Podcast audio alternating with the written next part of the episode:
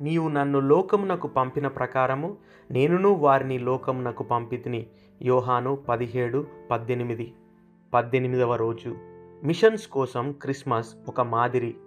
మిషన్స్కు Christmas ప్రతిరూపకమై ఉన్నది. నీ వలె మరియు నావలే క్రిస్మస్కు మిషన్స్ ఒక అద్దం వంటిది. ఉదాహరణకు ప్రమాదం. క్రీస్తు తన స్వకీయుల యొద్దకు వచ్చెను. ఆయన స్వకీయులు ఆయన అంగీకరించటలేదు నీకు కూడా జరుగును. వారు ఆయనకు వ్యతిరేకంగా కుట్ర పన్నిరి. నీకు కూడా జరుగును. ఆయనకు సొంత ఇల్లు లేదు నీకును లేదు.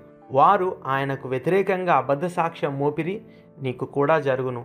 వారు ఆయనను కొరడాలతో కొట్టి హేళన చేసిరి నీకు కూడా అలా జరుగును.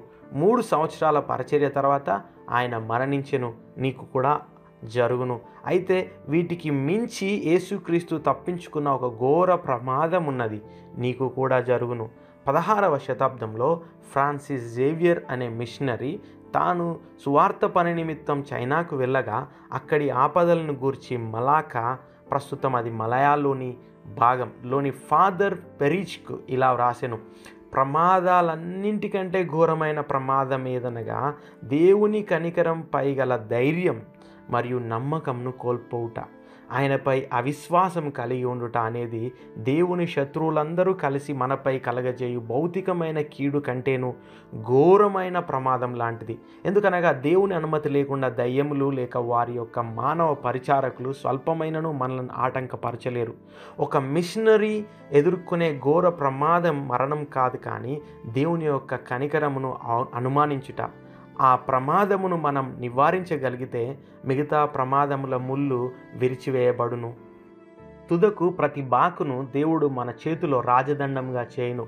ఈ విషయాన్ని జేడబ్ల్యూ అలెగ్జాండర్ ఇలా చెప్పెను. ప్రస్తుతం మనం పొందే ప్రతి ప్రయాసానికి బదులుగా ఆయన తన కృపలో వేల మహిమలతో తిరిగి చెల్లించును. క్రీస్తు ఈ ప్రమాదాన్ని తప్పించుకొనెను. దేవునిపై నమ్మకం తొలగిపోయే ప్రమాదాన్ని ఆయన తప్పించుకొనెను. కావున దేవుడు ఆయనను ఉన్నతంగా హెచ్చించెను. ఆయనకు జరిగిన విధంగానే నీకును జరుగును. మిషన్స్కు క్రిస్మస్ ఒక ప్రతిరూపమని లేక మాదిరి అని ఈ అడ్వెంట్ ఆగమనం సమయంన నీవు స్మరణ తెచ్చుకో. నీకు నాకు కూడా ప్రమాదమే ఆ మిషన్స్ యొక్క అర్థమై ఉన్నది. దేవుని కనికరమును విశ్వసించపోవుటయే అత్యంత గొప్ప ప్రమాదం.